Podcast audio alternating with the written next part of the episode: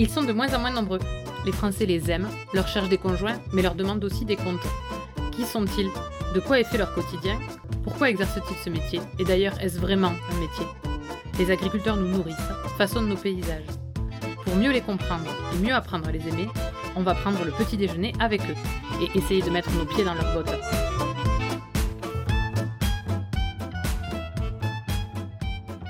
Cela faisait longtemps que je voulais aller prendre le petit déjeuner chez François. Son engagement pour son métier est une source d'inspiration tant il y met du cœur. Il a dû se rassurer lui-même avant d'assumer devant les autres son envie de devenir paysan. Pour lui, qui ne pourrait pas vivre sans verdure, son département de la Manche est parfait. Au milieu des marais, François, c'est l'être social par excellence, un bavard qui ne s'ignore pas et qui aime plus que tout s'ouvrir aux autres. Il lui tient cependant à cœur de conserver un peu de Normandie dans ses choix pour son exploitation la production de lait pour de la crème et du beurre AOP grâce à ses vaches de race normande évidemment, la gestion de la ressource herbagère, véritable hors vert de cette région. Un matin brumeux de novembre, nous avons discuté mutualisme, Nouvelle-Zélande et pluie normande ou bretonne. Allez, on essaie ses bottes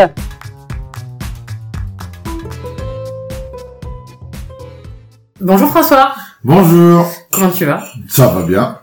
Ben, je te remercie de m'accueillir chez toi pour euh, le petit déjeuner. Avec grand plaisir. Est-ce que déjà pour commencer tu peux nous dire qui tu es? Alors, euh, je suis euh, François Riouet, je suis agriculteur à Perrier, dans le Cotentin, en Normandie. Euh, donc je produis du lait, de la viande, de l'énergie et je suis producteur de biodiversité. D'accord. Donc le lait c'est en coopérative, en AOP, beurre et crème, euh, avec la coopérative des maîtres laitiers du Cotentin. Euh, la viande, euh, c'est principalement de la normande, donc on la vend via une organisation de producteurs, euh, LVA 50, et euh, notamment dans les carrefours. D'accord. L'énergie, donc on a on a un hangar en photovoltaïque et on fait aussi on a beaucoup de haies, on a 12 km de haies sur l'exploitation. Donc ça représente 1 km 100 pour pour un hectare hein, de haies, donc ça fait beaucoup de haies.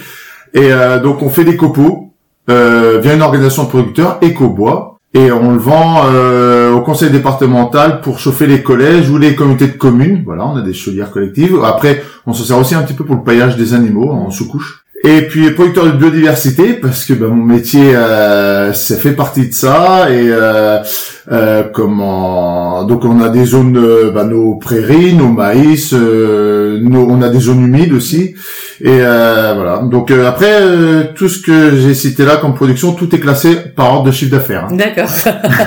Malheureusement. Du coup, tu te dirais que tu es quel agriculteur? Bah, je suis un agriculteur euh, lambda, euh, je pense à la base. Euh, je fais mon métier principalement. J'ai une ferme typique de mon coin. je suis engagé forcément bah, dans ma CUMA, on travaille pas mal en commun, mais je travaille aussi avec les entreprises agricoles, hein, je fais pas sans. je travaille en entraide avec des voisins, des copains souvent. Et, euh, et puis aussi euh, bah, via notre coopérative laitière, je suis en coopérative, il n'y a pas que les coopératives, il y a aussi des privés et puis ils ont leur place, mais euh, voilà, nous on est un système très mutualiste. Et, euh, et puis sinon, bah voilà, impliqué dans le syndicalisme. Alors c'est vrai que quand j'ai pris ma carte au syndicat des jeunes agriculteurs, je pensais pas faire tout ça. Mais de fil en aiguille, et puis euh, bah, on s'engage au début euh, pour une cause ou pour euh, être avec des copains.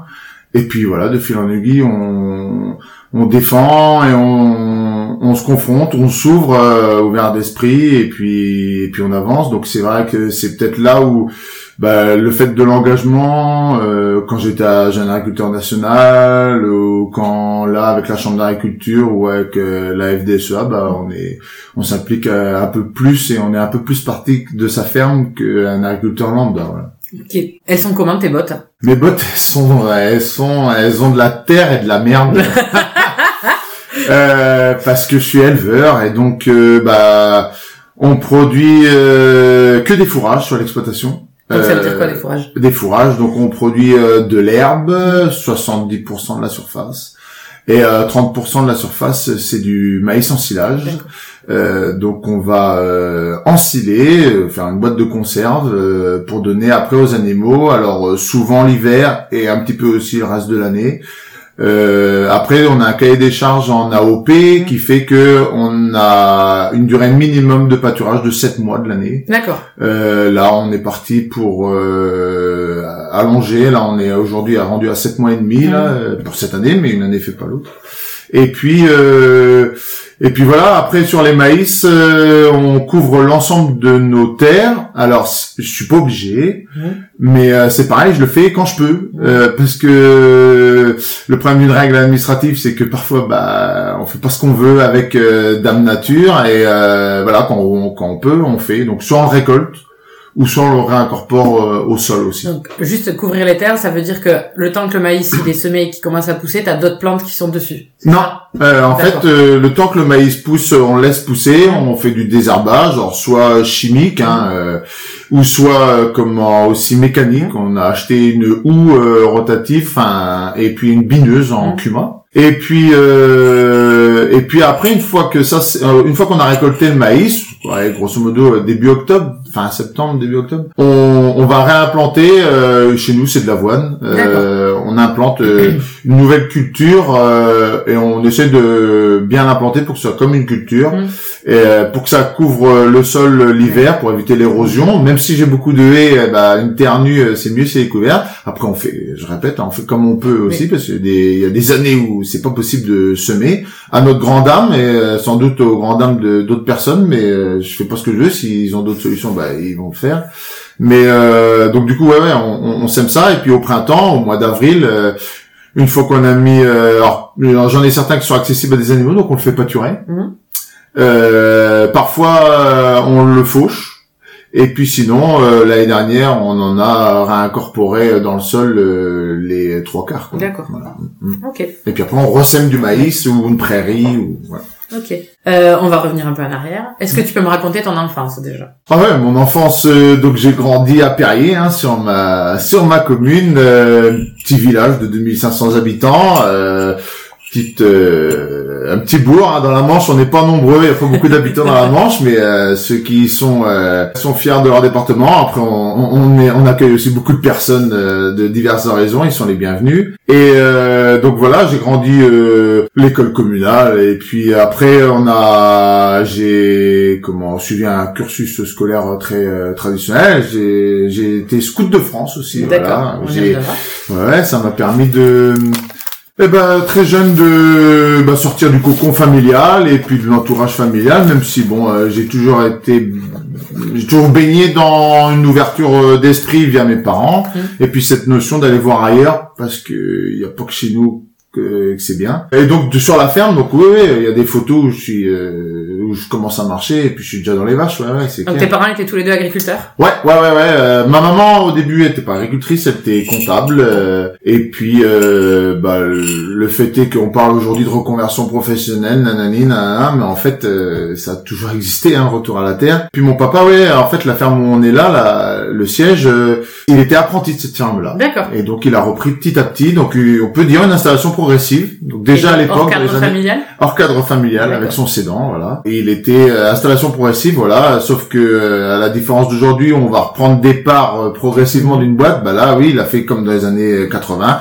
il a repris la, la ferme il était salarié plus euh, co-exploitant et puis petit à petit bah, il a repris l'ensemble de la ferme Donc Et ça veut puis, dire euh, que toi, t'es la deuxième génération d'agriculteurs de la famille sur ce site. sur ce site, voilà. Après, il y a un autre site qui était euh, du côté de ma maman, qui est historiquement euh, mes grands-parents et mes arrière-grands-parents étaient agriculteurs sur ce site. D'accord. Donc ta mère, elle était pas agricultrice, mais fille d'agriculteur. Ouais.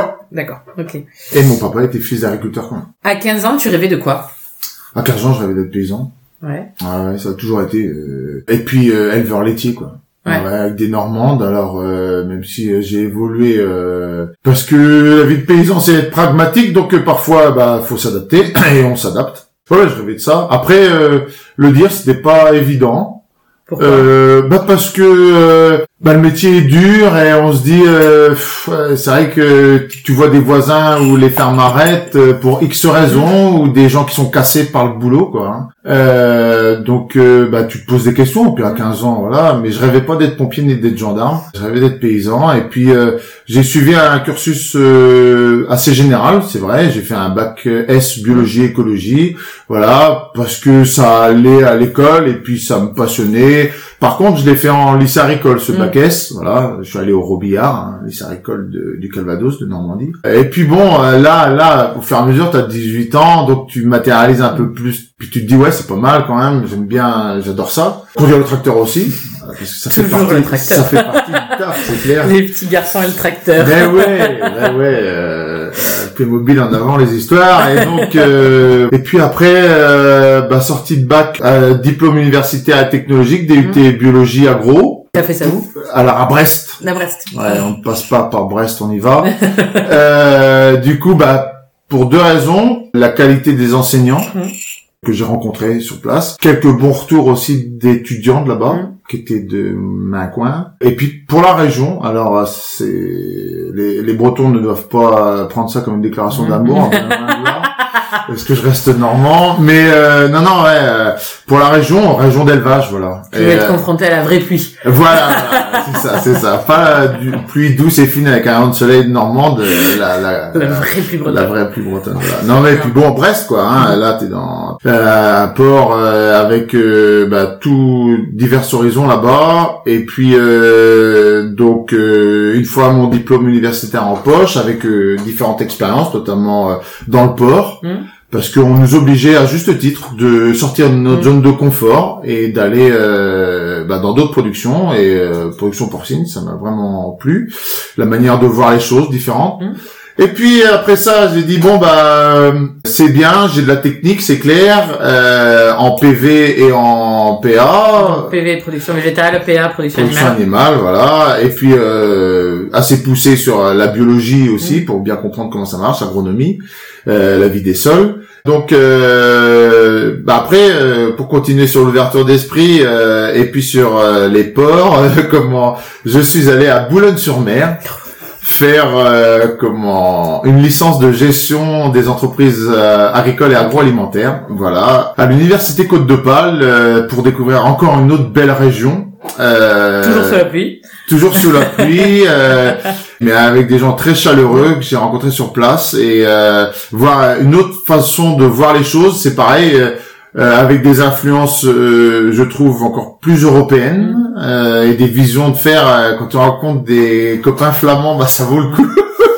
Euh, c'est intéressant. Et puis, euh, et puis, pareil pour la qualité des enseignants, parce que on peut critiquer parfois euh, les enseignants, euh, mais euh, on peut critiquer des enseignants. Pour moi, faut pas critiquer les enseignants. Voilà. Et donc, j'ai encore rencontré des belles personnes, des professionnels aussi qui venaient intervenir en, dans la formation, et ça, c'était une, une super valeur ajoutée une super valeur ajoutée. Et puis donc euh, bah, de fil en aiguille euh, après euh, j'ai dit euh, pas, pas s'installer tout de suite, il n'y avait pas la place chez Ouais. moi, s'installer. Et puis la complexité aussi de reprise de foncier, c'était possible à l'époque, mais euh, voilà, peut-être pas prêt euh, parce que je sais ce que c'est le métier, que une fois que t'es euh, en place, euh, bah, tu délocalises pas et puis tu vas pas avoir dans le boulot d'éleveur, tu vas pas avoir les mêmes euh, opportunités qu'ailleurs, même si on en a des opportunités. Hein, on prend des vacances euh, ou euh, Ouais, on fait des voyages, voilà.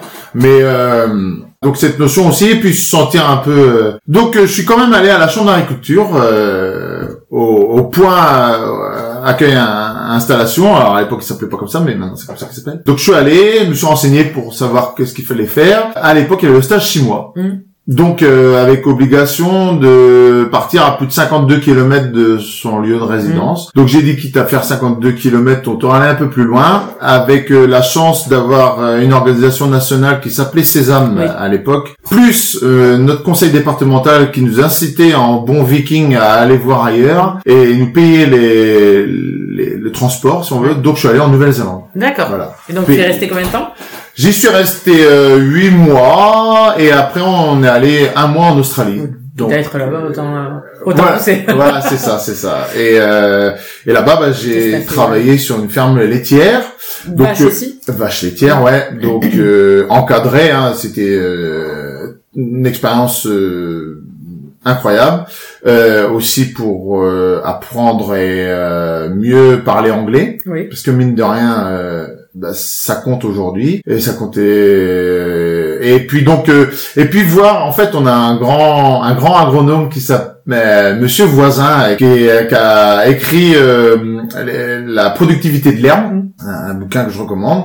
Là-bas, ils l'ont mis euh, pleinement en pratique. Voilà, c'est des choses. euh, Donc, ça a permis de voir eh ben, 300 vaches euh, sur 100 hectares, euh, comment c'était mené, euh, et puis une organisation de filière très très collective. Hein. Euh, Alors, ils avaient les dairy bornes, mais maintenant euh, des coopératives euh, comme Frontera. Et puis une façon de calculer qui m'intéressait de le rapport à la production par vache ou la production à l'hectare, la production par euh, unité de travail et une organisation de travail. Voilà, c'était ça qui m'intéressait. Et puis la gestion de l'herbe en tant que telle, quoi. Ouais. Euh, même si au bout du compte, bon, euh, je voyais bien que mon papa, euh, il faisait pas n'importe quoi Oui, non voilà. plus. Ça a Mais- permis de, te conforter dans quelques Voilà. pratiques, quoi. Et puis un truc très important que qui était sous-jacent. Euh, donc voilà, je dis la première exploitation à laquelle je travaillais, il y avait 300 vaches. Donc grosso modo, c'était 7 heures, 7 8 heures de traite par jour. Il y avait Et à haut- robot Non non non. D'accord. Et euh, bon, on est on est en 2006 là. Oui, oui, non, mais... Euh, 2005-2006, ouais. Ouais. Mais il y en avait déjà, t'as raison, mais euh, 2005-2006.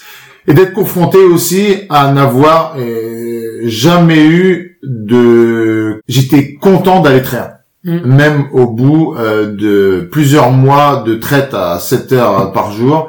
Donc là, je me suis dit, attends, euh, c'est bon, ça c'est parce que j'avais un peu peur de ça, Ouais. euh, parce que nous, notre boulot, c'est quand même éleveur. Alors, on fait pas le même boulot que là-bas, mais c'est pas les mêmes fermes, c'est pas les mêmes euh, opportunités ni contraintes. Mais euh, la traite, ouais, j'adorais ça. Donc du coup, je me suis dit, là, là, c'est validé, quoi. Avec un patron qui était content de mes services, d'ailleurs, il voulait m'embaucher.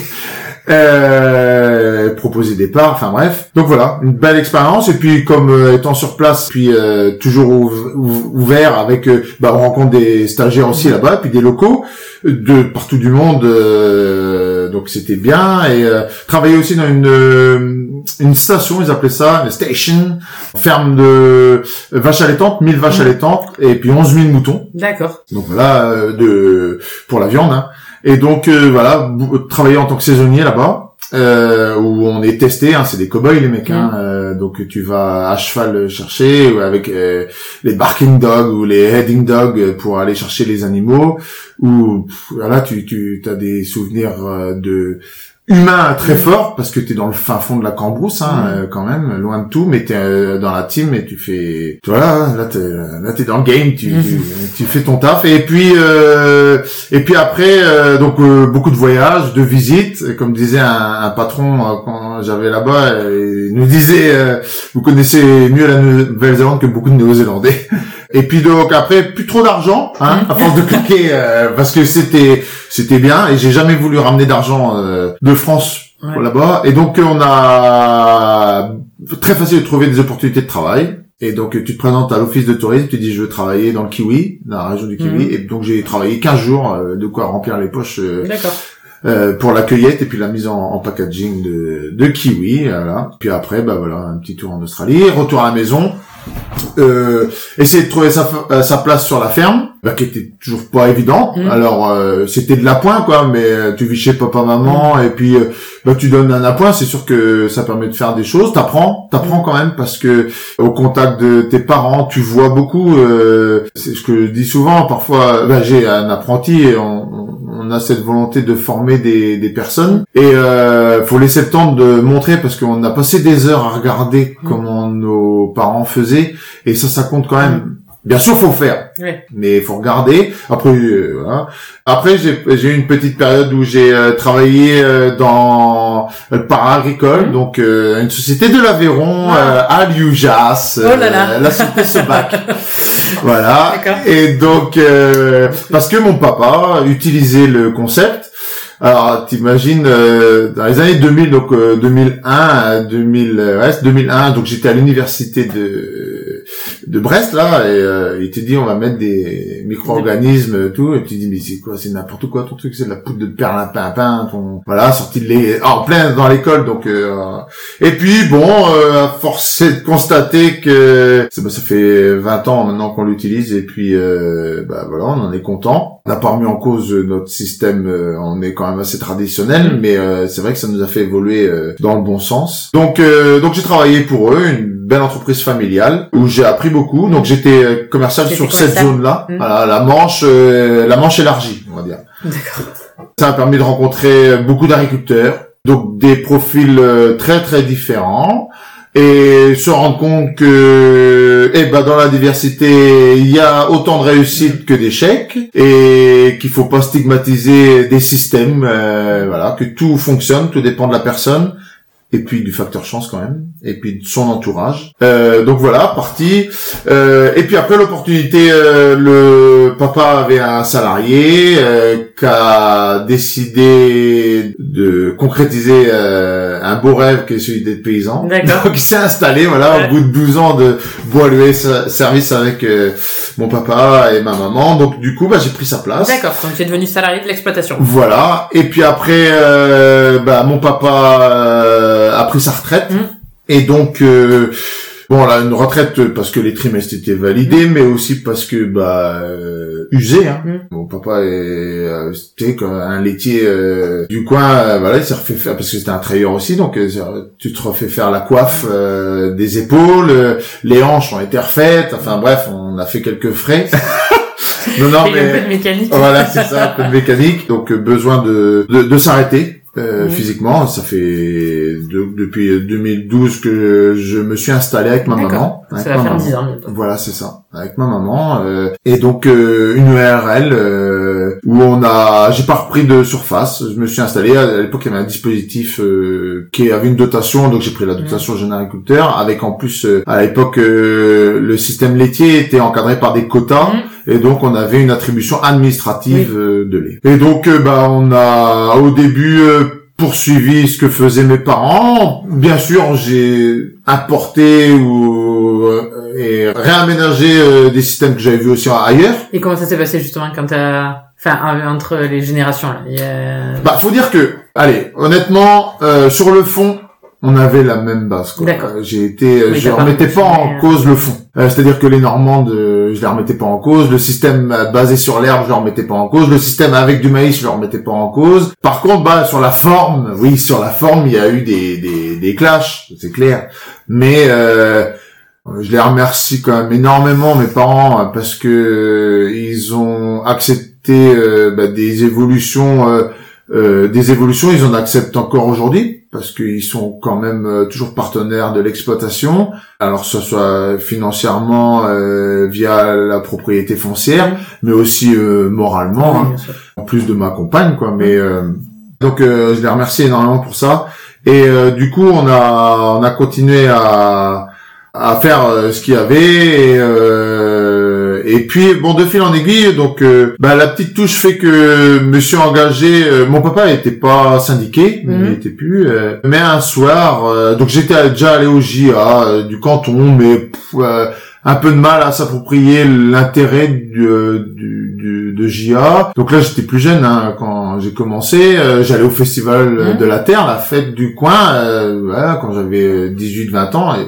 ça faisait partie des premières cuites. Et, et puis euh, de découvrir autre chose et puis de, de se dire, ouais, euh, bon voilà, ils font des choses, mais bon, pas se rendre compte du côté euh, professionnel. Voilà. Et puis bon, euh, un soir, euh, on avait reçu un courrier euh, de la part de, des jeunes agriculteurs. Alors, on va faire une réunion à, à tel coin, dans tel, à tel, dans la salle communale. Voilà. Et puis mon père m'a dit euh, le soir, vas-y, vas-y, tu vas bien voir ce que c'est. Et, et pour cette continuer cette ouverture d'esprit et pour parce qu'on t'apprend pas ça à l'école euh, le syndicalisme et puis euh, et puis tu as une mauvaise image on peut le dire quand même euh, que ça soit euh, euh, s'il y a des salariés Même en étant parlent. fils d'agriculteur T'avais l'impression, toi, t'avais l'impression que ça avait une mauvaise image? Vous avez du mal à approprier l'intérêt réel du syndicalisme euh, tout ce que je sais maintenant je le voyais pas. Non non c'est clair D'accord. Non, non, je ne voyais pas, je me rendais pas compte à ce point-là. Je savais qu'on on, on devait des choses au syndicalisme, mais euh, euh, voilà, c'était c'était pas euh, évident. Non, non, c'était Pour pas toi, évident. c'était, ils avaient gagné des choses par le passé, mais... Ouais. actuel- ouais, ok. Ouais, c'était ça. Euh, après, on a des grandes figures hein, dans notre euh, Ouais, dans département, voilà, dans la Manche, euh, voilà. Comme.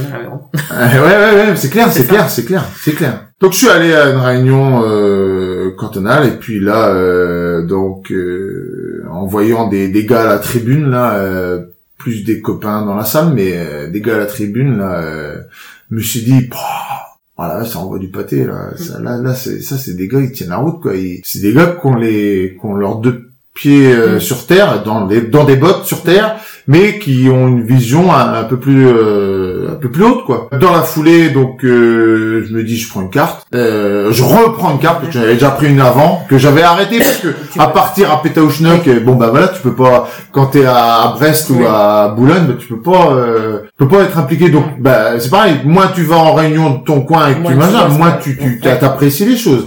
Et puis quand tu vas à l'étranger, euh, c'est pareil quoi. Tu vois d'autres organisations par contre. Ouais. Euh, ça avait permis de voir on a joué les canards, ouais, c'est ce que t'as vu. je prends ma carte et puis une formation construire demain par les jeunes agriculteurs de la Manche et euh, je vois le programme vite fait je dis euh, bah, faut que j'aille à ce truc là ça l'air euh, bien quoi euh, c'était possible dans l'organisation c'était l'hiver euh, on se met d'accord avec mes parents euh, pour que les créneaux et puis euh, donc voilà dix jours de formation Ouais. ouais ouais donc là où on te présente le laboratoire d'analyse du lait Mhm. voilà du coin Mhm. voilà qui, qui est un truc pour le paiement et tu comprends aussi l'interprofession laitière Ouais. On te présente tout ça, donc ça, ça donne quand même. euh, Et c'est des choses que tu n'avais pas vu dans tes études Non. du tout, ça. Non, Tout, le- non. tout le fonctionnement de l'environnement institutionnel, finalement, tout ce qui entoure l'agriculture. Ou survolé. Ouais. J'avais eu des petites piqûres, on va dire, mais j'avais pas eu de rappel, donc Oui. euh, c'était pas euh, vraiment. métaphore actuelle. Ah bah ouais. Alors j'avance jamais masqué, hein, les gens Ouais. le savent. c'est un. Euh, mais euh, sans doute à mon détriment parfois, mais euh, comment Non, non, ouais, tu avais jamais... euh, Ouais, ouais, j'avais pas vu ça et tous ces environnements, ouais. Et en fait, cette partie, justement, tu l'as dit, enfin, tu l'as dit à plusieurs reprises, c'était pour important pour toi. Enfin, vous étiez dans un système mutualiste, tu as été scout de France, t'as parlé beaucoup d'ouverture d'esprit. Ouais. En fait, comment tu Mon fais papa était pas dans un système très mutualiste. Hein. Donc c'est toi qui l'as amené Ouais, D'accord. c'est justement dans la Et par la suite, tu- si je remets ça en chronologie. Donc je suis allé voilà là-bas. Euh, après on a donc déjà par intervention de conseiller sur euh, euh, préparer une réunion et euh, comment travailler avec d'autres personnes donc sur ta ferme déjà Ouais. pas pour justifier mais pour expliquer quand tu t'en vas de chez toi c'est pourquoi tu le Mhm. fais ça c'est un truc primordial je veux dire mes parents ma compagne ma sœur qui est pas dans la ferme et qui, est- qui a aucun lien. Mais ils savaient pourquoi je partais de la Mhm. ferme quand j'allais à Gianat ou euh, parce qu'on m'avait inculqué cette notion d'expliquer à mes proches pour qu'ils pas forcément qu'ils qu'ils comment qu'ils soient d'accord avec moi ni que, mais qu'ils acceptent le, le fait de, de Ouais. partir et qu'ils qu'ils comprennent pourquoi je partais voilà. Et euh, donc ça. Et puis euh, mine de rien aussi donc une formation mais qui une formation qui t'a permis aussi d'apprendre à te dire euh, bah aujourd'hui euh, je vais pas travailler sur la ferme toute la journée Mhm. je vais prendre du temps pour aller euh, une journée en formation euh, à côté de chez moi. Alors, là, on était sur Saint-Lô, donc euh, tu apprends, tu découvres aussi, même si on l'utilisait, mais que pour un accident ou pour des congés, le service de remplacement. Oui. Tu prends, tu prends pas le service de remplacement pour aller en réunion, c'est quoi ce truc-là? Je savais pas que c'était possible, moi. Mm. Donc c'est là que tu apprends à te dire, bah ouais, euh, autant apprendre à un mec euh, à venir travailler chez moi quand tout se passe bien. Mm. Et puis le jour où j'ai un pet ou que je veux partir en week-end parce que j'ai une opportunité, euh, eh ben il sait comment fonctionne la ferme. Au bout du compte, il y en avait plusieurs qui connaissaient comment fonctionne la ferme. Euh, mais donc ouais ouais ça permet tout ça et puis aussi dans le programme euh, chose importante il y avait aussi euh, trois jours où on partait voir d'autres GIA d'un département limitrophe de la Normandie donc moi je suis allé dans la Somme D'accord. donc la Somme un super département que je connaissais déjà parce que j'ai des copains là-bas grâce euh, au Nord Ouais. et au Pas-de-Calais donc euh, voilà euh, on est allé là différent, la somme, pas forcément que élevage, ah ouais ouais ouais, ouais, ouais, de- patate betterave, quoi. Voilà, c'est ça, c'est ça. d'autres façons de faire, d'autres organisations. Pas rencontrer des gars de chez moi aussi à l'extérieur, enfin, tu sais, partir avec des gars de chez moi dans un autre contexte. Et ça, c'est c'est intéressant. Et puis beaucoup de réflexions et rencontrer l'Actunion, une laiterie, euh, voilà. Et puis tu vois une autre manière de voir la coopérative, voilà. Et puis tu découvres. euh, J'avais découvert la coopérative de chez moi, et puis je les connaissais, mais pas dans avec des questions plus ouvertes, on va dire, parce que. Voilà. Puis bah t'apprends à partir trois jours de chez toi, pareil en à ce que ça se passe bien chez toi parce que je pense toujours que mais c'est pas toujours évident mais faut partir de chez toi en étant serein Ouais. sinon c'est c'est pas possible Mm. euh, mais t'apprends à faire ça avec euh, à faire confiance à, au service de remplacement et puis à tes proches euh, bah, pour que ça tourne parce que ta ferme est je dis pas qu'elle peut tourner sans toi longtemps mais elle peut tourner sans toi euh, quelques moments quand Ouais. même à s'organiser l'organisation du travail euh, et puis euh, de la réflexion. Donc après tu reviens et puis bah tu t'engages euh, et puis on te dit bon bah il y a des élections à venir euh, donc euh, le gars qui a Gianat euh, s'en va donc tu prends sa place. Mais, euh, Mais c'est Paris, c'est pas Salon. Vous avez fumé les mecs, c'est pas l'herbe, on l'a fait manger au lâche, c'est tout, on l'a fait pas dans un cône. Et donc euh, j'en parle avec mes parents. Comment ils accueillent ça? Pouah il dit euh, ouais ouais c'est intéressant, c'est ouais. Est-ce tout- le voient que sur la dimension? Excuse-moi, je te coupe, mais est-ce qu'ils le voient que sur la dimension? Ça va impacter l'exploitation, donc nous, ça va nous impacter parce que quand il sera pas là, il va falloir quand même qu'il y ait du monde.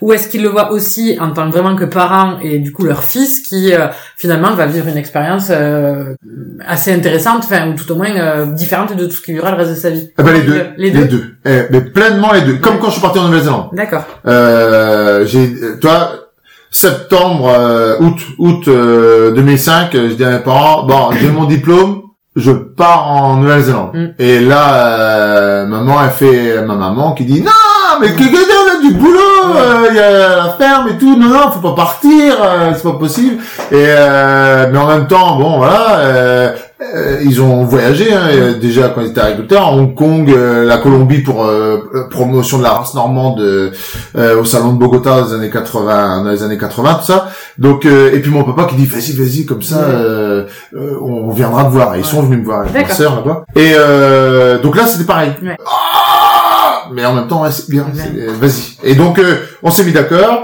On s'est assuré aussi, je me suis assuré aussi.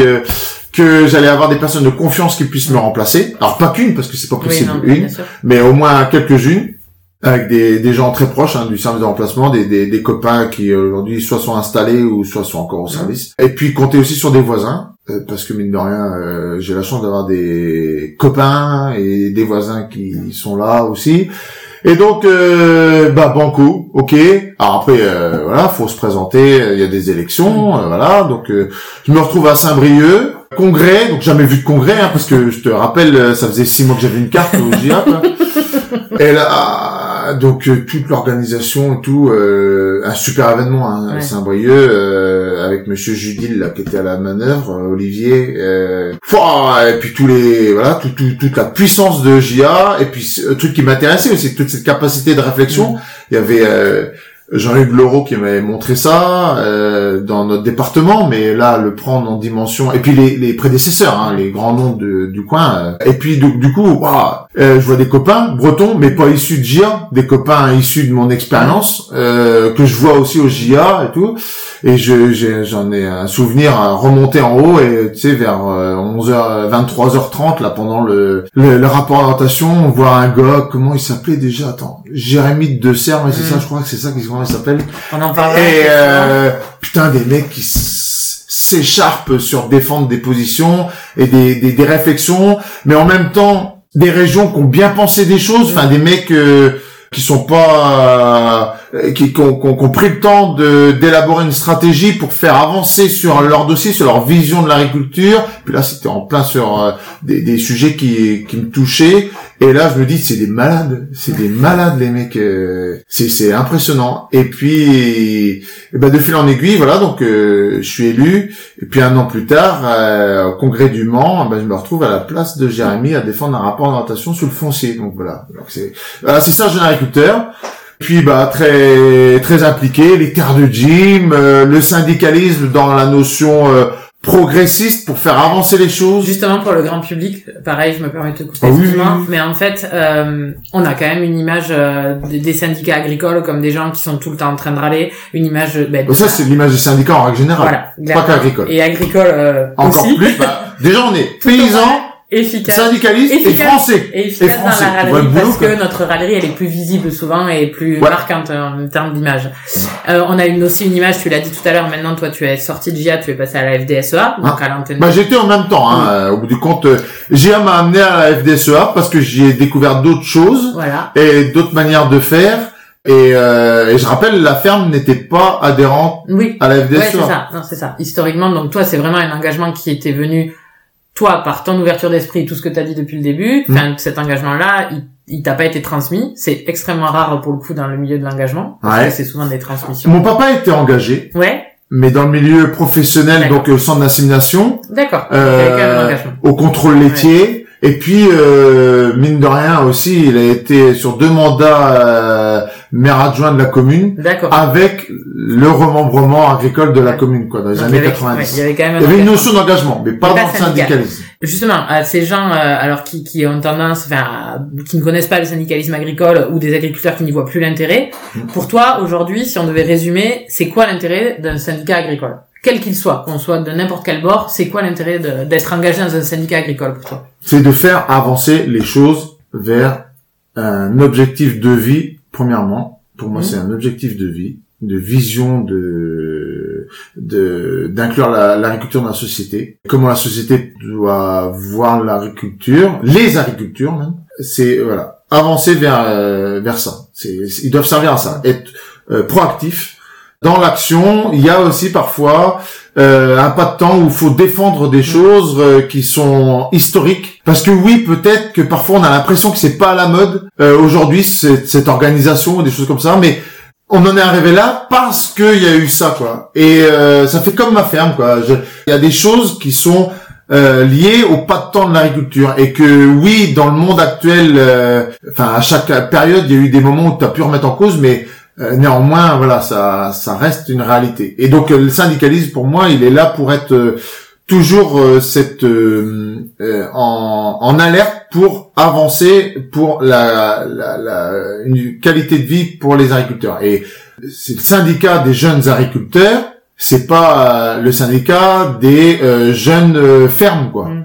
Le, la FNSA, c'est le syndicat des exploitants agricoles, c'est le syndicat des personnes, c'est pas le syndicat des exploitations agricoles. Donc il faut toujours défendre l'humain dans l'organisation. Et oui, du coup, on va on va parler d'économie, Mm. mais au service d'eux. On va parler de qualité de vie au service d'eux. On va parler de d'environnement, de différentes choses au service d'eux. Et euh, c'est c'est c'est comme ça moi, que je vois les choses et qu'on m'a transmis. Et je pense que si on prend l'histoire de nos organisations, euh, à la base, les mecs, ils se battaient euh, pour que euh, bah, il y ait une euh, un agriculteur soit mis au même titre qu'un autre citoyen euh, de du village, quoi. Pas ni ni plus, je pense, ni moins. Parce que je reviens tout à l'heure, euh, on a besoin de tous les corps de métier et il faut tout le monde. Voilà. Et donc euh, au même euh, au même titre, quoi. Ok.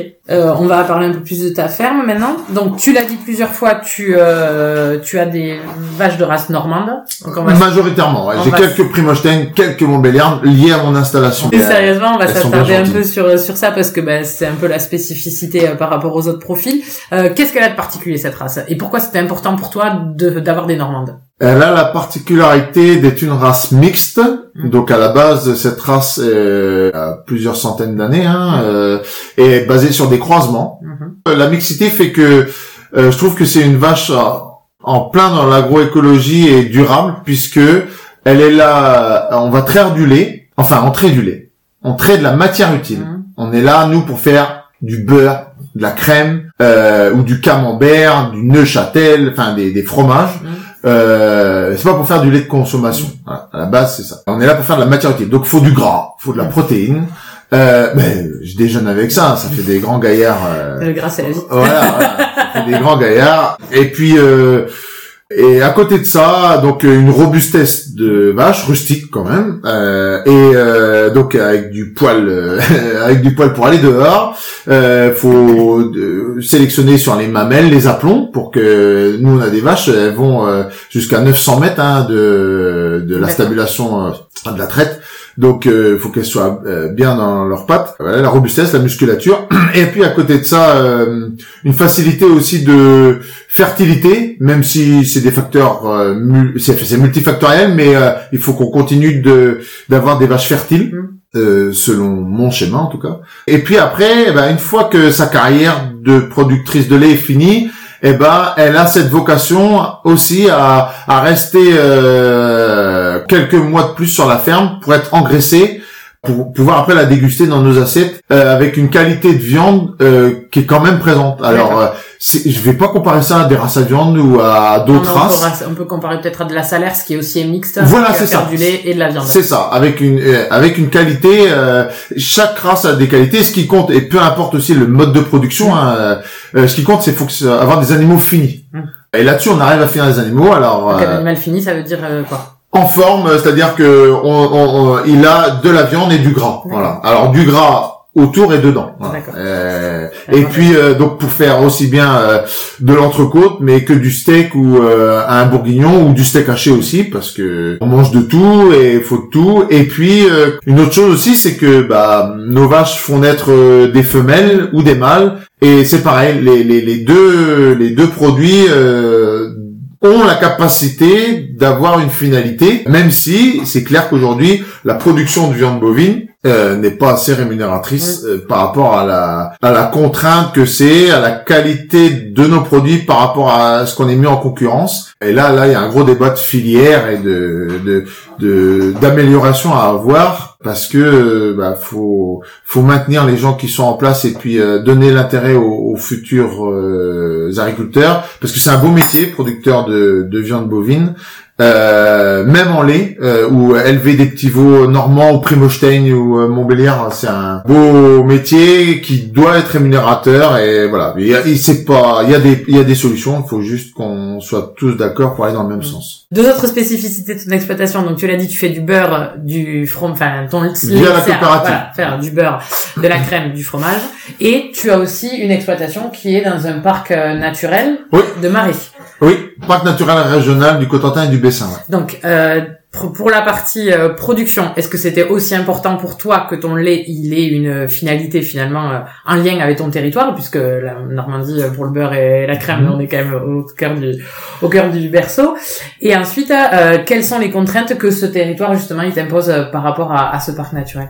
Disons que oui, c'était une opportunité. Après, euh, c'est pas de la chance euh, Ouais. d'être dans une zone AOP. Mhm. Ça, ça se construit. Mhm. On apprend ça, euh, notamment via le syndicalisme, Mhm. notamment via les coopératives. C'est bien euh, des organisations de producteurs et des producteurs qui se sont battus et pour maintenir ça, parce que il y a 25 ans, euh, l'AOP, honnêtement, euh, les gens s'en foutaient un peu, et notamment les industriels privés aussi. Hein, euh, en tout cas, je parle pour le crème. Et c'est bien la volonté de coopératives euh, et, des, et de personnes au sein de ces coopératives qui se sont dit il faut qu'on maintienne. Donc c'est historique, hein, Ouais, bien c'est bien plus vieux que ça. Mais euh, il faut qu'on maintienne cet euh, ancrage au territoire, même si c'est pas la mode. Mm. Et aujourd'hui, je le dis souvent, là vous voyez quand même les, les fruits de ce qui retombe, parce qu'il y a des personnes qui y ont cru, même si on était en décalage, et on- n'a pas remis en cause l'histoire. Et, euh, aujourd'hui, on se rend compte que ça porte ses fruits. Sur notre territoire, sur la zone, on a les seules entreprises qui restent à faire du beurre et de la crème AOP sont des coopératives. Ce ne sont pas des industriels privés. Les derniers qui étaient présents, les usines sont en train d'être rasées. Là. D'accord. Voilà, Donc la coopérative, toi, c'est Isigny Sainte-Mère Oh non C'est la coopérative des maîtres laitiers du Cotentin. Ok, voilà. Et et il y a la coopérative d'Isigny. Non mais euh, Non, parce que le chacun- beurre d'Isigny, on le voit facilement. C'est ça. dans Eh ben, France, on fait du beurre d'Isigny, c'est l'AOP ça. Ouais. Et euh, on a euh, deux acteurs qui sont euh, la coopérative des maîtres laitiers Cotentin et la coopérative d'Isigny Sainte-Mère. Et donc euh, donc voilà, euh, oui, donc c'était une opportunité, euh, et puis de rentrer en, en coopérative, c'est-à-dire d'avoir la, la, euh, de mettre en commun. euh, c'est pareil, ça a commencé déjà par être en cuma. Bon, euh, historiquement, la ferme n'était plus en cuma. Mhm. Et puis donc du coup, l'opportunité, via des rencontres, des opportunités de mettre de l'argent sur la table avec d'autres voisins pour acheter du matériel performant et euh, des organisations de travail différentes. Et donc on a on a avancé comme ça. Puis après, l'envie de maîtriser la transformation et la distribution, mais pas pas de manière individuelle. Parce que, je rappelle, c'est pas mon tempérament, c'est un tempérament très collectif. Et puis j'habite la Manche. La Manche, c'est 500 000 habitants, on en perd tous les ans. C'est une réalité. Il y en a qui vont vous cacher les chiffres, mais c'est la, la réalité. Et donc une vocation historique aussi, en bon normand, d'envoyer les produits au-delà de notre limite euh, géographique, parce que bah, faire pousser euh, la vigne euh, dans la Normandie, c'est pas encore le cas, anecdotiquement, et que oui, on va faire un peu de légumes, euh, on a du, des belles zones de production de légumes euh, dans la Manche, euh, mais je vais pas faire pousser des poireaux ou des carottes, ou si, ce- si ce n'est que ça sera la même carotte que celle de Pétaouchnok euh, si je la fais dans mes terres lourdes, comparée à celle de Créance ou du Val-de-Serre ou, ou du Mont-Saint-Michel, où là, ils ont une qualité de produit euh, remarquable. Euh, et donc, euh, bah, vocation à faire de l'herbe, du maïs, des fourrages, comme je disais tout à Mhm. l'heure, et donc bah, transformer pour faire du, de la, du beurre, de la crème, des fromages ou de la viande. Voilà. Donc euh, cette volonté aussi, et donc de ne pas le faire tout seul, euh, parce que pas les compétences, euh, ça nécessite aussi de l'investissement. Et je me dis pourquoi investir dans un outil de transformation? J'en mets pas du tout en cause ceux qui le font, mm. parce qu'ils ont leur place et au bout du compte ça marche. Pas tous non plus, mais la, la plus grande partie ça fonctionne. Mais euh, pourquoi investir dans un outil comme mon comme mon déchômeur ou euh, ma tonalisier qui va fonctionner que 7 heures par jour ou même euh, 4-5 heures par jour alors que là en étant plusieurs bah, on a un outil avec des gens compétents euh, qui le font tourner et euh, avec euh, un outil qui tourne 24 heures sur 24 quoi. Donc donc voilà cette volonté là et puis en plus la différence avec la coopérative des maîtres laitiers, c'est que cette notion de transformation mais cette notion aussi de distribution historique parce qu'une remise en cause du modèle poudre de lait classique beurre nous on est donc je disais tout à l'heure hein, historiquement les coopératives de la Manche et du limite et du Calvados tradition beurrière produit pas beaucoup de fromage par chez moi historiquement. Euh, de beurre et crème et donc au bout d'un moment, euh, bah, avec euh, le lait crémé, euh, faire de la poudre de lait, mais problème des années 80, 90. Et donc, et eh ben cette volonté aussi d'aller toucher, alors au début pas consommateur final, travailler avec euh, eh ben soit des grossistes, soit travailler ou en étant grossiste pardon, euh, soit travailler avec des boulangers, mm. des restaurateurs, enfin voilà, cette volonté d'aller chercher euh, un peu plus loin dans dans la ligne et puis maîtriser un peu plus. Euh, et puis aujourd'hui aller chercher le consommateur final avec notre capacité de livraison à domicile ou de voilà et partout sur la France et puis même on a la chance qu'il y ait des personnes dans le monde qui puissent déguster nos bons produits quoi voilà. avec euh, des produits euh, euh, Normandie 1905 ouais. Mm. D'accord. Mm. Et la dimension marée, ça implique quoi pour le toi sur l'exploitation? Alors du coup les zones humides qu'il faut essayer de dompter, on va dire ça comme ça parce que euh, les gens qui croient que ce sont des espaces naturels euh, bah, connaissent pas l'histoire. Les zones de marais, si on fait sauter les porte-à-flots, donc c'est un système de d'écluse. D'accord. Euh, au niveau de 40 ans, la mer vient jusqu'à chez moi. Donc 40 ans, c'est à 17 km mmh. d'ici. Il faut dire qu'ici, l'exploitation est à 28 mètres au-dessus du niveau de la mer et nos zones de, de marais sont à 8, 6 à 8 mètres au niveau du niveau de la mer. Donc, Sachant qu'en plus on est dans la Manche, donc il y a énormément de marais avec des marnages donc voilà, qui peuvent aller jusqu'à 6 à 8 mètres. Voilà, c'est ça. Donc si on laisse faire, donc c'est un terrain conquis, conquis par l'homme. Par contre, avec la nature, on fait pas ce qu'on veut. euh, donc voilà, nos marais, il y a des canaux de mm. drainage euh, on a euh, drainé des terres euh, pour que ce soit plus portant, avec l'entretien des fossés qui est important, l'entretien de nos haies qui est important, savoir les bouger aussi. Moi, je me me bats pas pour un kilométrage de haies, mais plus pour une taille de parcelle, sans vouloir changer le paysage non plus, parce que ça en fait partie.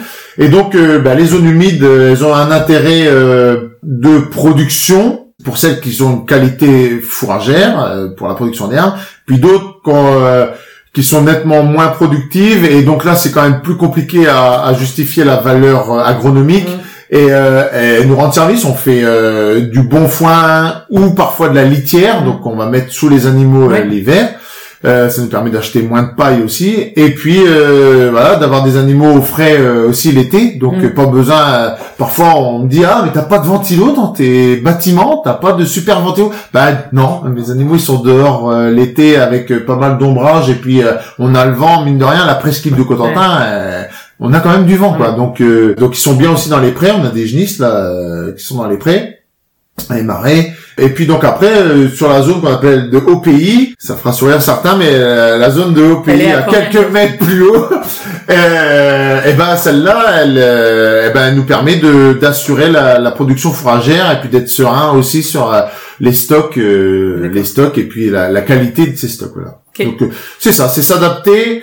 Je suis fier d'être producteur en AOP, en coopérative, et de bah, de maintenir les humains sur ces zones-là et je pense qu'il faut se battre là-dessus, donc le renouvellement des générations, parce que mine de rien, 35 heures, c'est vite passé. C'est des parcelles qui sont compliquées à exploiter. la mécanisation, on fait comme on peut. On va pas envoyer un groupe de fauches de 9 mètres là-dedans, hein, pas partout en tout cas. le pâturage a toute sa place, mais faut entretenir les clôtures, passer la broyeuse, nettoyer les fossés quand on a le droit. Si c'est pas un trait bleu, en fonction de la collectivité des, rivières qui sont mal entretenues parce que les gens qui imposent des choses sont déconnectés de la réalité. Il faut aller, au lieu de parler, il faudrait mieux prendre une, bêche, euh, enfin une pelle, et puis verrait ce que c'est réellement d'entretenir les, les marais ou, les zones de fossés euh, en amont.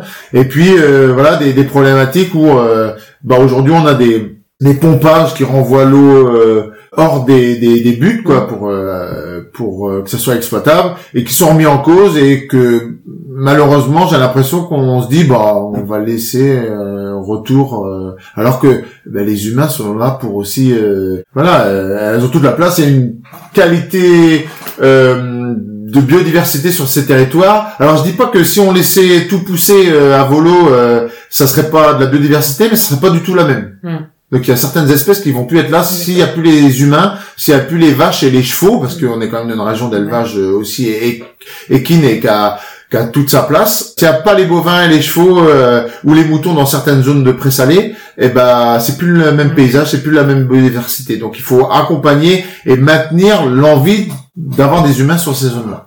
Ok. Alors il y a un agriculteur, alors Jérémy de Serle pour pas le citer, qui a participé au podcast et qui nous a dit que pour lui les agriculteurs étaient de valeureuses personnes. Est-ce que ça t'inspire quelque chose? Oui, je pense que comme d'autres, hein, il y en a d'autres. Hmm. Mais les agriculteurs sont de valeureuses personnes parce que bah, derrière la sémantique, il y a des valeurs, hmm. des valeurs euh, humaines d'abnégation.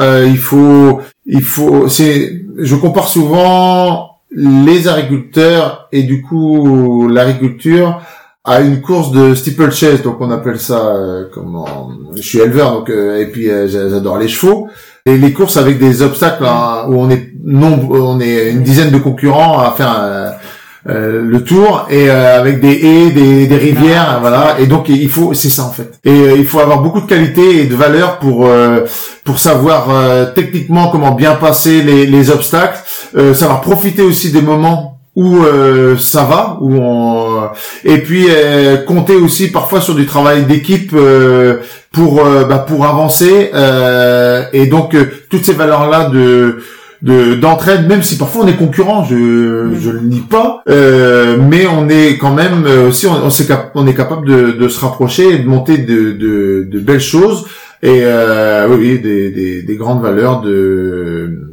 des agriculteurs ouais, sont des gens valeureux. Ouais. Euh, donc Kélia aussi, qui nous a qu'on a rencontré euh, dans le cadre de l'épisode avec les enfants, nous a demandé comment vous savez que les vaches veulent avoir un bébé. Ah. Donc euh, c'est assez simple. Il faut déjà faire de l'observation, comme pour toutes les femelles. Il faut euh, bien connaître ces animaux euh, et puis donc du coup, soit tu vas les voir à certains moments précis de la journée, donc très tôt le matin ou en début d'après-midi ou tard le soir. Et puis elles vont avoir des petits signes de, on dit de chaleur, euh, où bah, elles vont être très, elles vont écouter beaucoup les bruits autour et être à, l'affût de d'une opportunité de, de se rapprocher d'une congénère. Alors soit d'une autre femelle, euh, ou alors d'un mâle, euh, d'un taureau. Et donc euh, voilà, ça peut être les oreilles un peu plus pointues ou, une vache qui s'allonge, le beuglement aussi. J'ai une anecdote là-dessus, c'est qu'une fois on a un, lotissement à côté d'une autre parcelle, on avait des, des, génisses, donc des jeunes femelles prêtes à la reproduction. Et donc elles étaient en chaleur. Il y en avait une qui, qui meuglait et, euh, et donc une personne qui voulait appeler la SPA parce que euh, bah, elle avait pas, pour elle, la, la, la bête n'était pas à l'aise. Elle devait soit manquer d'eau ou pas avoir assez à manger. Et euh, heureusement, avec euh, mon papa et le garde champêtre de l'époque, je parle dans les années 90 hein, déjà, et on a expliqué à la personne, mais non, c'est juste en chaleur. donc euh, hier, ça allait bien. Elle a rien dit hier, mais vous verrez demain, elle va rien dire non plus. et donc voilà, mais c'est des petits signes, voilà, qu'il faut savoir observer. Alors, je t'avoue honnêtement que aujourd'hui, on utilise aussi bah, la technologie parce que les agriculteurs sont connectés et ont besoin bah, d'aide parce que on a beaucoup de choses à faire aussi. et donc, on a des, des capteurs on met un collier autour du cou de mes vaches euh, ou de mes jeunes bêtes, et puis qui va capter un peu justement ces hochements de tête à un certain moment, et donc euh, essayer de recouper ça via des algorithmes, Mm. et oui les algorithmes, euh, pour euh, voir si euh, il y a un cycle de chaleur, euh, voilà. Et donc euh, après la nature reste la nature, donc euh, il nous faudra toujours un, un taureau, euh, soit dans un bout de plastique une paillette, Ouais. ou soit un taureau en monte naturelle. Nous on fait les deux sur l'exploitation. D'accord. Tout à l'heure, tu as dit que quand tu étais en Nouvelle-Zélande, euh, tu avais passé donc des journées entières à traire et Mm. que ça t'avait euh, conforté dans le fait que tu aimais traire. Mm. Alors, qu'est-ce que tu aimes dans la traite? Alors ce que j'aime dans la traite, euh, c'est déjà la routine, parce que les bovins sont très routiniers, et donc euh, la routine de bah, faire rentrer les animaux, préparer les mamelles, euh, et puis après euh, brancher les animaux, et puis et puis voir un peu, bah, c'est le suivi quotidien, euh, euh, bi-quotidien même de de l'animal, et puis euh, et puis et puis c'est le produit, c'est le produit de tout le travail d'avant. Chez nous, euh, un, un petit veau quand il est né, bah, deux ans et demi après, ça devient une vache. Euh, et puis il y en a qui durent jusqu'à 12 ans, euh, 13 ans. Euh, et puis euh, aussi, bah, c'est quand tu fais pousser de l'herbe euh, ou quand tu fais pousser du maïs, et bah, c'est tout le travail d'une année qui est transformé parce qu'à la base, je produis des fourrages. Mais ma plus grosse machine sur la ferme, bah, c'est mes vaches. Alors euh, je dis une machine, mais c'est pas, c'est pas du tout une machine. C'est, euh, c'est mes partenaires euh, pour faire ce boulot-là et tous les petits protozoaires et bactéries qu'il y a dans le dans leur estomac. Et donc du coup, bah voilà, c'est transformer ça et mine de rien, il y a une satisfaction aussi dans ce boulot-là.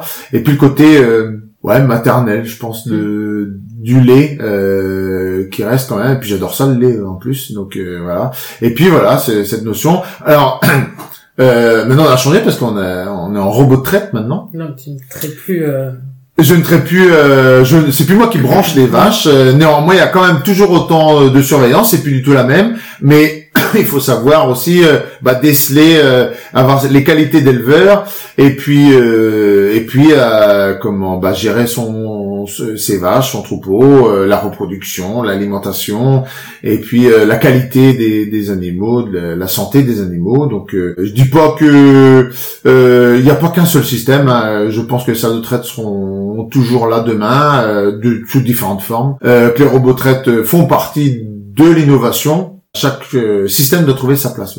Euh, du coup, tu l'as dit, euh, sur le territoire, pour toi, c'est important de maintenir des, des humains, enfin, des- en tout cas des agriculteurs. Euh, Est-ce qu'aujourd'hui, toi, tu constates qu'il y en a de moins en moins? Enfin, quelle est, enfin, comment la population agricole autour de toi, elle évolue? Dans notre territoire, on a beaucoup de départs en retraite ou des personnes qui arrêtent le métier. Néanmoins, il y a la place pour que qui que ce soit, euh, vous pouviez, euh, tu peux t'installer, euh, tu peux t'installer agriculteur. Bien sûr, il y a des prérogatives.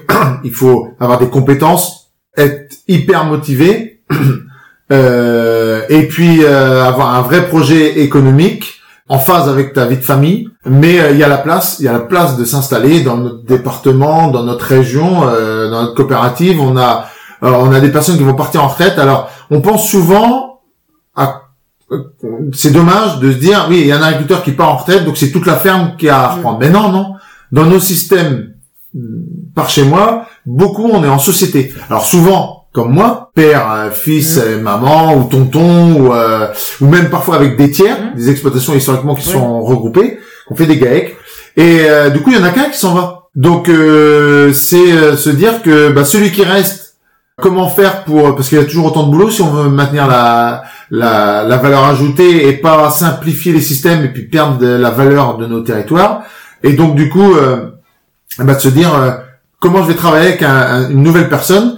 Et puis euh, on va me dire souvent, euh, et c'est vrai, euh, on a des gens qui s'installent en hors, hors milieu agricole, qui s'installent en, en maraîchage parce Mm. que c'est plus facile. Pour 80 000 euros, vous pouvez être euh, agriculteur. Et je dis, mais moi aussi, pour 80 000 balles, euh, tu peux venir dans mon GAEC. C'est possible. hein. Bien sûr, euh, tout dépend ce que t'as pour 80 000 balles. Euh, J'ai pas dit que t'allais avoir de la terre, mais, euh, Mais t'as pas besoin d'être propriétaire de terre pour être paysan. Et c'est, est-ce que c'est, est-ce que c'est ça qu'ils recherchent justement la Ben propriétaire en plus euh? Ben non, non, non, non, non. Donc du coup, euh, aujourd'hui, tu peux t'installer progressivement. Je dis souvent, euh, bah, mes parents, mes prédécesseurs, ils ont pris 10 hectares et ils sont montés à 100, bah aujourd'hui, c'est tu reprends 10% et tu montes progressivement à 100. Et ça, c'est ça, c'est possible pour tous ceux qui sont motivés, qui veulent bien aussi euh, apprendre et valider les compétences. Alors euh, les compétences, elles se valident soit par l'expérience professionnelle et aussi par les diplômes. Mmh. Mais je vous rassure, hein, euh, moi je me forme tout le temps. Hein, donc du coup, tout s'acquiert. Et puis bah, ma maman qui était par son histoire comptable, elle faisait la compta. Donc au début, je me je, je faisais de la gestion, mais je faisais pas de la comptabilité. Et là, bah, petit à petit, bah, c'est moi qui fais de la compta. Donc, et puis il y a d'autres choses à, à faire. Et voilà, et comme n'importe quelle personne euh, dans nos structures euh, ou dans la vie en général, tu commences un métier et puis tu finis avec un autre. Sauf que là, ce que je vous propose, c'est d'être toujours sur la, même entreprise et d'évoluer. Donc, euh, il y a la place, en tout cas dans nos systèmes, dans notre coopérative, dans notre région, à, à reprendre des parts, travailler avec quelqu'un, se soulager aussi de la prise de décision, de la partager, de la confronter. Et puis, ça fait des beaux projets de vie. Alors, par contre, je voudrais juste dire aussi que peut-être que par rapport à avant, un GAEC, c'est pas un mariage. Et qu'il faut sans doute euh, anticiper directement la séparation de biens plutôt que le mariage en communauté. Mais le mariage aussi voilà. Plutôt que le, en communauté.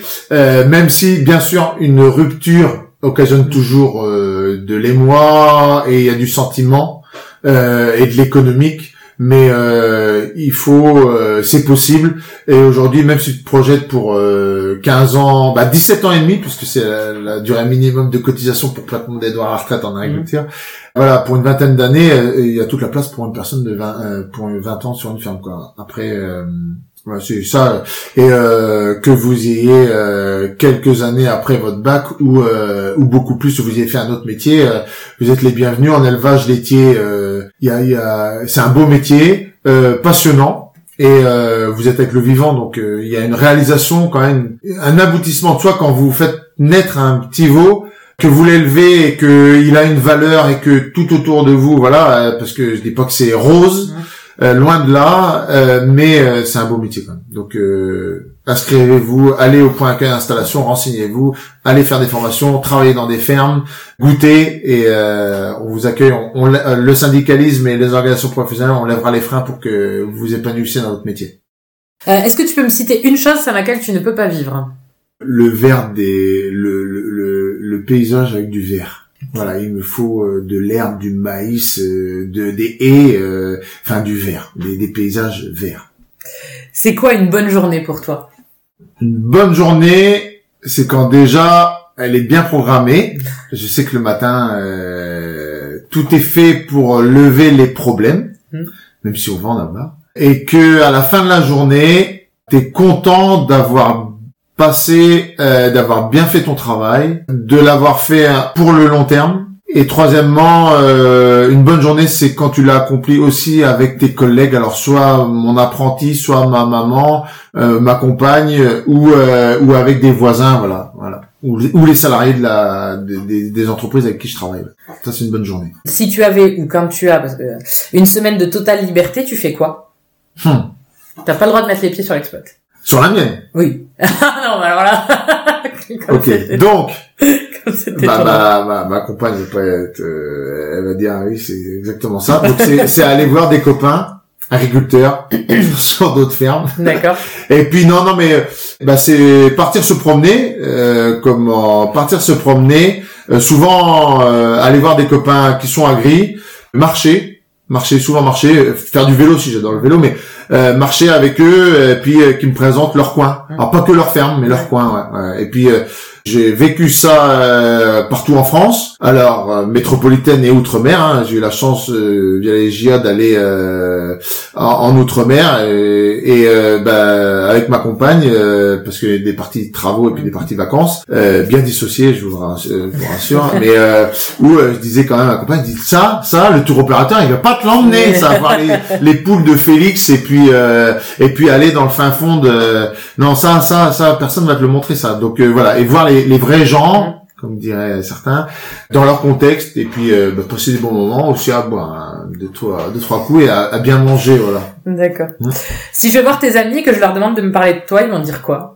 Ils vont dire, euh, bah, ouais, enfin, c'est, je sais pas ce qu'ils vont dire. Hein, c'est à eux de, à eux de dire. Ils vont dire, euh, ils vont dire, je sais pas comment il fait. voilà, ça c'est parce qu'ils me le disent.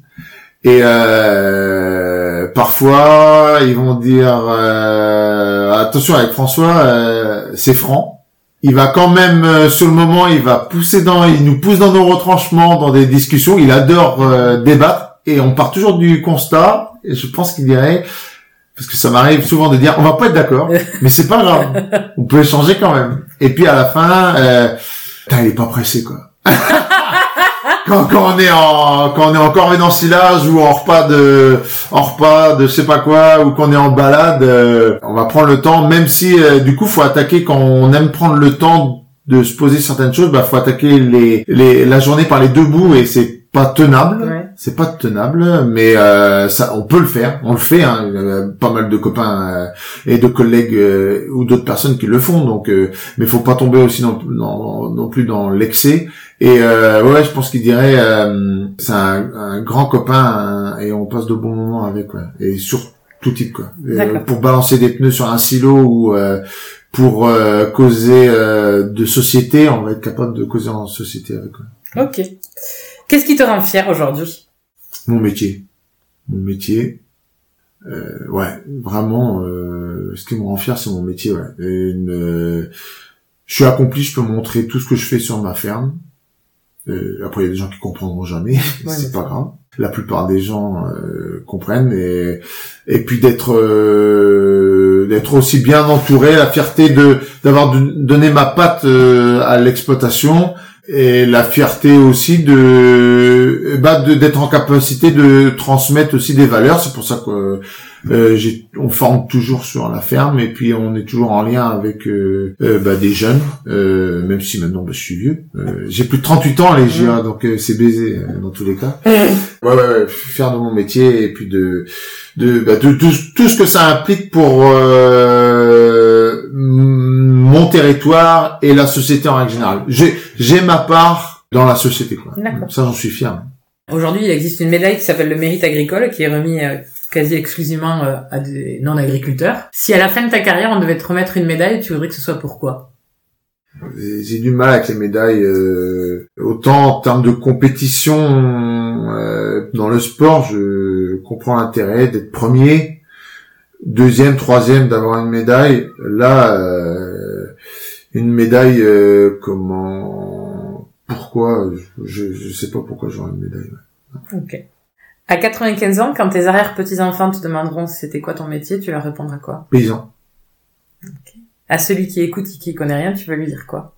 Je suis paysan. Je suis euh, producteur euh, de beurre et de crème euh, et euh, je cultive euh, mon ma ferme quoi, mes, mes champs. Je suis, je suis connecté à mes deux pieds dans les bottes dans la terre, mais ça n'empêche que j'ai des clients à côté de chez moi, mais aussi à l'autre bout du monde et certains qui peuvent apprécier mes, mes produits. Et donc euh, voilà, je lui dirais ça que grâce à mes collègues, mes voisins et à l'organisation en règle générale de notre euh, métier, bah, grâce à ça, déguste un peu ce que tu as dans ton assiette parce qu'honnêtement, il y a beaucoup de sueur derrière et de travail et ça, même moi, hein, j'avoue, euh, je ne bouffe pas par contre, je mange. Euh, toujours, je mange toujours. Euh, j'ai, je fais tout pour euh, déguster ou apprécier ce que j'ai dans l'assiette, même s'il y a des fois je gobe, j'avoue. Mais de temps en temps, t'as les gars, euh, ceux qui écoutent, pensez à quand vous avez le temps de penser, pensez aux gens. Alors, je pense forcément au- à l'agriculteur qui a, travaillé, celui qui l'a transformé, et même celui qui l'a mis en rayon ou qui vous l'a cuisiné. Ouais, pense- pensez à ça. Voilà, pensez que c'est c'est important. Voilà. Et pour Et finir, boire aussi, hein, parce que euh, que ça soit euh, bah, du cidre, bien évidemment, ou du calvados, il y a du boulot aussi derrière. Le, le vin aussi, hein, les potes, hein, je vous oublie pas, mais euh, encore plus dans le cidre et dans le calva. ouais. pour finir, est-ce que tu peux me dire trois choses qui te bottent dans ton métier? Trois choses qui me bottent dans mon métier euh, travailler avec la nature, élever des animaux et euh, avoir de l'influence sur comment produire ce qui est prêt à payer euh, mon client. Merci François. Avec plaisir, avec grand plaisir. Merci à toi. On peut être fils d'agriculteur, vouloir en faire son métier, mais devoir aller à plus de 18 000 km pour s'en assurer pleinement. On peut être attaché à son petit coin de manche, mais aller toujours un peu plus loin pour découvrir, pour comprendre. On peut ne pas avoir été baigné dans l'engagement syndical, mais avoir compris que c'est en regardant un peu hier qu'on construit demain. Enfin, on peut aimer la pluie au point de quitter la Normandie pour aller finir ses études en Bretagne et dans le Pas-de-Calais. C'est ça, être agriculteur aujourd'hui. À bientôt dans de nouvelles bottes. Si vous avez aimé, n'hésitez pas à partager ce podcast ou à le noter avec 5 étoiles sur Apple Podcast. Laissez-nous un petit like ou un commentaire, nous serons infiniment heureux de vous lire. À bientôt dans de nouvelles bottes.